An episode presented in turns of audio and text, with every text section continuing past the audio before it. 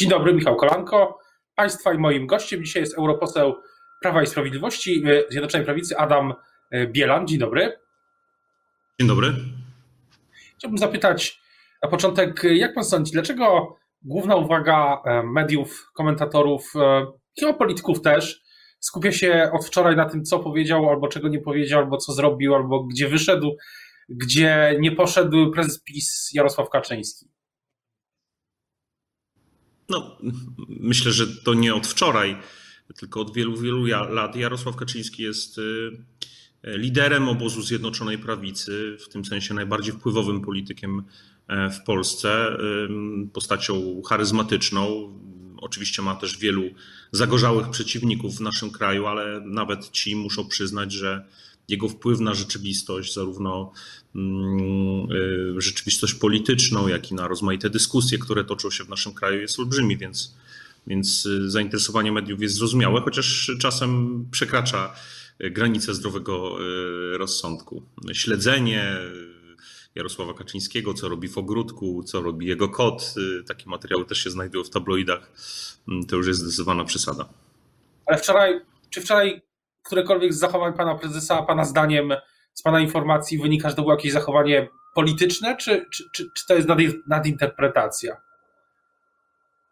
Ja nie śledziłem na żywo uroczystości zaprzysiężenia nowych ministrów. Miałem w tym czasie obrady y, Parlamentu Europejskiego. Jestem w Brukseli, skąd się z Państwem łączę. Natomiast wczoraj wieczorem e, rozmawiałem telefonicznie dość długo z prezesem Kaczyńskim. Pytałem go o te doniesienia medialne i e, o jego szybsze wyjście. Tłumaczył, że, że to nie miała być żadna demonstracja, manifestacja. Po prostu mimo dość pogodnej pogody, słonecznej pogody, tam było dość chłodno. Uroczystość ze względów epidemicznych została przeniesiona na dwór. E, Jarosław Kaczyński po prostu nie chciał się przeziębić. E, mm, wszyscy członkowie rządu zrobili przed mm, uroczystością e, testy na COVID. Jarosław Kaczyński też przeszedł taki, taki test i, jego wynik był negatywny, natomiast no, jesteśmy już w okresie, w którym łapiemy rozmaite infekcje mm, Jarosław Kaczyński z tego powodu wyszedł, wyszedł dość szybko. O Brukseli i o tym, co się dzieje w Parlamencie Europejskim będziemy też e, mówić, ale chciałbym jeszcze pana zapytać, co w, takim, co, co w praktyce Jarosław Kaczyński będzie robił w rządzie? Co, co jego wejście e, do rządu ma zmienić? Bo jest wiele teorii, obejmuje, ale wszystkie się obejmuje, krążą jednego tematu prezesa Rady Ministrów bez teki, ale jednocześnie, czy nie będzie pełnić funkcji ministra, ale jednocześnie zostaje szefem bardzo ważnego komitetu, Komitetu do Spraw Bezpieczeństwa, który będzie mm, e, grupować Ministerstwo Sprawiedliwości, Spraw Wewnętrznych i Administracji Obrony Narodowej, więc będzie zajmował się pracami y, głównie tych resortów. Jako wicepremier oczywiście będzie brać udział we wszystkich posiedzeniach Rady Ministrów, będzie uczestniczyć, jak sądzę, w wszystkich ważnych dyskusjach, które będą się toczyć na na, podczas posiedzeń gabinetu. My znajdujemy się w momencie, w którym przechodzimy z fazy kampanii wyborczej. W tej fazie byliśmy przez ostatnie e, ponad dwa lata. E, od, ona się zaczęła latem 2018 roku wraz z kampanią samorządową, do momentu, w którym chcemy wprowadzać nasz program wyborczy, chcemy realizować nasz program wyborczy, chcemy wprowadzać rozmaite zmiany w polskim państwie, które są konieczne, żeby państwo funkcjonowało sprawniej. Do tego czasu, do tego jest potrzebny również sprawnie funkcjonujący rząd, stąd okrojenie liczby ministerstw, y, y, y, które ma służyć usprawnieniu procesu podejmowania decyzji, przyspieszenia procesu podejmowania decyzji. Jarosław Kaczyński mm, jest politykiem, który słynie z szybkiej decyzyjności e, i myślę, że jego wejście do rządu również mm, e, w, w tym sensie będzie dużym wzmocnieniem dla tego gabinetu. Co idzie na pierwszy ogień, jeśli chodzi o tą agendę? Y, tą taką, pan mówił o zakończeniu etapu wyborczego. Y, może będzie kampania na Mazowszu jeszcze, ale y, kampania do sejmików nowych województw, ale co, co będzie na pierwszy, pierwszy ogień, co pójdzie na pierwszy ogień, jeśli chodzi o agendę tą ogólnokrajową? No to będziemy jeszcze mm, ustalać, jaki będzie konkretny plan rządzenia. My wiemy, z jakim programem oczywiście szliśmy do kolejnych wyborów e, i cieszymy się z tego bardzo wysokiego poparcia, szczególnie te ostatnie wybory prezydenckie. Mm, e, to był rekordowy wynik w historii polskiej prawicy, który otrzymał pan prezydent Andrzej Duda, nasz kandydat, kandydat Zjednoczonej Prawicy. Mm, natomiast te decyzje o tym, jakie ustawy będą rozpatrywane na którym posiedzeniu Sejmu są jeszcze przed nami. Z całą pewnością e, tę agendę, ten kalendarz będzie dyktować sytuacja epidemiczna i sytuacja w polskiej gospodarce związana właśnie z kryzysem epidemicznym, bo to jest główne zadanie w tej chwili polskiego rządu, żeby walczyć z epidemią, zapewnić Polakom jak najlepszą ochronę zdrowotną, ale również walczyć z negatywnymi skutkami dla, dla gospodarki polskiej. Polska gospodarka nie jest tutaj wyjątkowa, chociaż na tle innych gospodarek europejskich, e, jak na razie radzi sobie zadziwiająco dobrze, znacznie lepiej niż gospodarki krajów Europy Zachodniej, bo spadek gospodarczy u nas w drugim, e, trzecim kwartale był znacznie mniejszy niż na zachodzie Europy, no i wzrost bezrobocia był znacznie mniejszy niż na zachodzie Europy. Oby tak było dalej na, jak pan sądzi, na ile ściśle ta agenda będzie koordynowana właśnie z panem prezydentem Andrzejem Dudą, który wczoraj zapowiedział, że będzie oceniał uważnie wszystkie ustawy, które do niego trafią.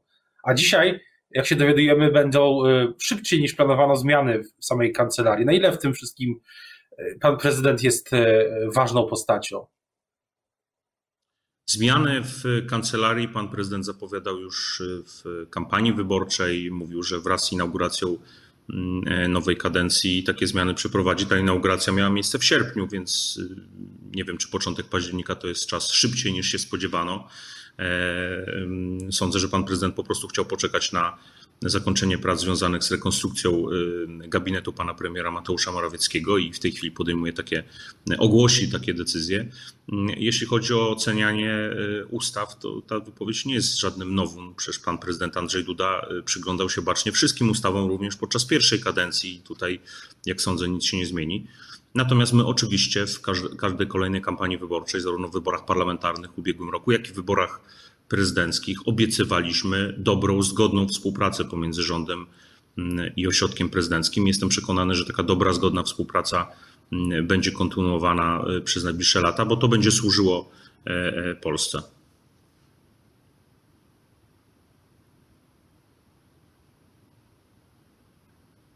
Nie była konsultowana z panem prezydentem. Nie, usłyszałem e, części, słyszałem tylko końcówkę pańskiego. W mówi się, że mhm. ochrona, ustawa o ochronie zwierząt no, była zaskoczeniem jakimś, e, pewnym zaskoczeniem dla kancelarii. I prezydent też e, no, jednoznacznie sugerował, że potrzebne są w niej zmiany. Ja nie brałem, nie jestem autorem tej ustawy, nie brałem udziału tym bardziej w ich konsultacjach, natomiast no, ta ustawa nie powinna być dla nikogo zaskoczeniem. Podobne prace były podczas tej ustawy w roku 2017-2018.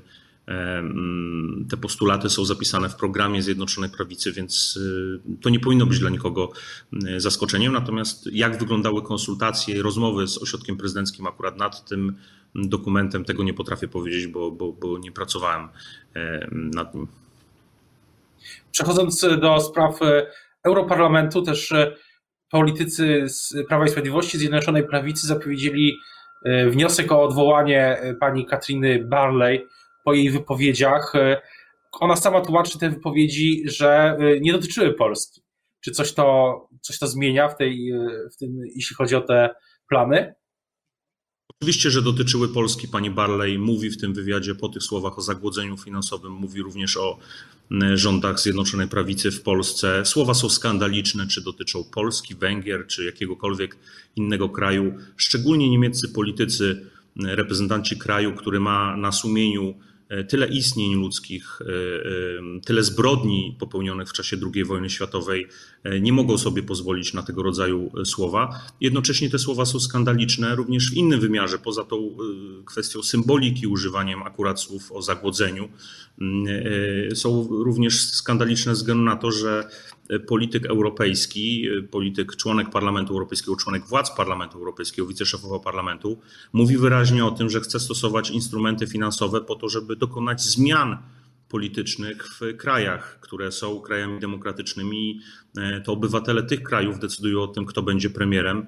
E, jeżeli Węgrzy decydują w kolejnych wyborach przy rekordowym poparciu dla Fideszu, że premierem ma być Viktor Orban, to niemieckiej polityce, poli, po, niemieckiemu politykowi nic do tego. Tak samo jak Viktor Orban nie ma wpływu na to, kto jest kanclerzem E, Niemiec. E, e, I to jest bardzo ważna zasada demokracji.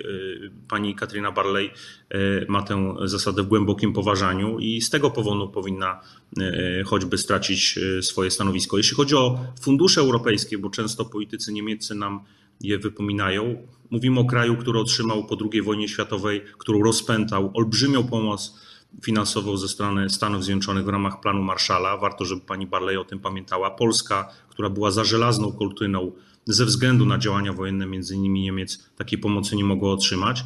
A te fundusze strukturalne służą przede wszystkim wyrównaniu mm, e, e, szans y, wspólnego konkurowania na wspólnym rynku europejskim. Niemcy to kraj, który najbardziej korzysta z tego, że mamy jednolity rynek w Unii Europejskiej. Niemcy to kraj, który najbardziej korzysta na tym, że mamy e, wspólną walutę w większości krajów Unii Europejskiej. Kraj, który rośnie, którego gospodarka rośnie, rosła w ciągu ostatnich kilku dekad najbardziej. I to widać choćby jak się zestawi gospodarkę niemiecką i francuską. Więc Niemcy są ostatnim krajem, które mogłyby E, komuś e, zakręcać kurek finansowy, czy sugerować zakręcenie kurka finansowego, bo ich przedsiębiorstwa korzystają na dostępie do rynku e, polskiego czy węgierskiego w największym stopniu. Pani Barley właśnie mówi, mówi w wywiadzie dla Gazety Wyborczej, że mam wielki szacunek dla narodu polskiego, no i powtarza, że ona powtarza, tłumaczy, że nie mówiła właśnie o Polsce w kontekście głodzenia. Takie jest jej dzisiejsza, ja dzisiejszy przekaz. Jeżeli pani Barley zależy na dobrych relacjach polsko-niemieckich, a, a mnie, mnie, na pewno zależy, Niemcy są bardzo ważnym partnerem Polski, zarówno gospodarczym, jak i w ramach NATO, to powinna na przykład zaangażować się w to, żeby w Berlinie w końcu powstało muzeum, pomnik e, ofiar e, niemieckiego nazizmu e, na Polakach. Niemiecki rząd niestety od lat opiera się budowie takiego takiego muzeum, które by pokazywało młodym Niemcom, e, jakich zbrodni dokonali na Polakach ich przodkowie. E, wiemy, i to pokazują rozmaite badania, publikowane również w niemieckich e, mediach, że z tą wiedzą historyczną młodych Niemców jest coraz gorzej. Coraz więcej młodych Niemców nie wie o tym, co wydarzyło się podczas II wojny światowej, jakich zbrodni na Polakach dokonywali ich przodkowie. I być może później właśnie z takiej ignorancji historycznej E, e, wywodzą się tak skandaliczne wypowiedzi jak pani Barley. Gdyby pani Barley znała doskonale historię II wojny światowej, wiedziała, e, jakie reakcje wywoła jej wypowiedź o głodzeniu jakiegokolwiek narodu, to by takich słów pewnie nie użyła. Że panu zależy na dobrych relacjach polsko-niemieckich, ale ktoś, kto przygląda się tym, tej dyskusji wokół tych słów, może pomyśleć, że że, polity, że, cała, że Zjednoczona Prawica, obóz rządzący e, szukają możliwości, żeby politycznie wykorzystać te słowa też na gruncie polskim. Co, co może mieć też wpływ na relacje polsko-niemieckie? My stoimy na straży traktatów europejskich. Te traktaty mówią wyraźnie, w jakich sytuacjach można mm, e, wstrzymywać wypłatę funduszy y, y, europejskich. To są tylko sytuacje, w których kraj łamie obostrzenia makroekonomiczne, albo po prostu dochodzi do defraudacji, korupcji e, przy wydawaniu tych środków. Polska we wszystkich e, badaniach tworzonych choćby przez Europejski Trybunał Obrachunkowy czy inne instytucje OLAF, które się zajmują badaniem e, sposobu wydawania tych środków, jest wskazywana jako kraj, który najlepiej sobie z tym radzi. E, co do Polski nie ma zarzutów, że te środki w jakikolwiek sposób są defraudowane, więc e, nie ma mowy o, o tym, żeby te środki ograniczać. Tak samo jak my nie chcemy ograniczenia dostępu do polskiego rynku dla niemieckich przedsiębiorców, które zarabiają tutaj gigantyczne pieniądze. Coś za coś. Jeżeli Niemcy mają dostęp do polskiego rynku, na tym bardzo mocno korzysta ich gospodarka. Polscy konsumenci utrzymują tysiące miejsc pracy w Niemczech.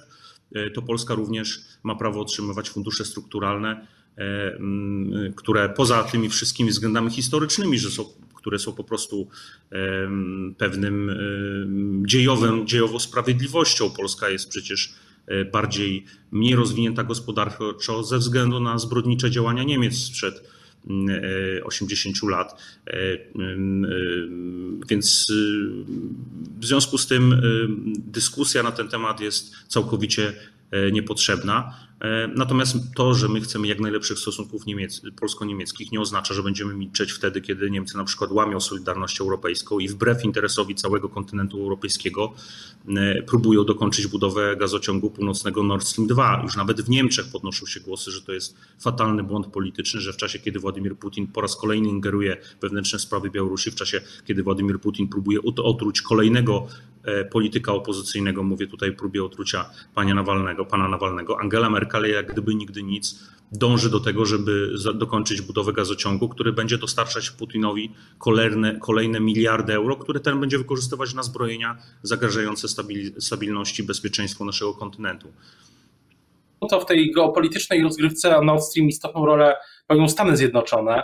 I pytanie, czy, mm, czy na koniec chciałbym zapytać, czy śledzi Pan albo czy inaczej, czy, czy, czy myśli Pan, że Zjednoczona Prawica E, e, cała e, obóz rządzący będzie w stanie porozumieć się z nowym prezydentem Joe Bidenem, jeśli ten zostanie za miesiąc, już mniej niż miesiąc, wybrany.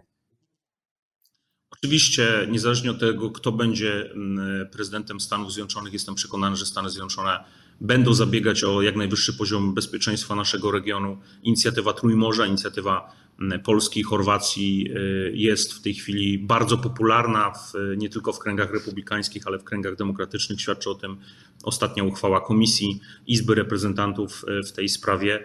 E, niezależnie od tego, kto będzie prezydentem, czy Joe Biden, czy nadal Donald Trump, on, on będzie mieć dokładnie takie same wyzwania geopolityczne dotyczące agresywnych działań rosyjskich, czy pewnego sporu e, z Chinami. Polska e, w tych rozgrywkach geopolitycznych dla Stanów Zjednoczonych będzie niezwykle ważnym e, sojusznikiem. Dyskusja na temat Nord Stream 2, przypomnijmy, że w Kongresie Stanów Zjednoczonych poparcie dla sankcji w sprawie Nord Stream 2 jest ponadpartyjne, równie mocno popierają te sankcje demokraci co republikanie.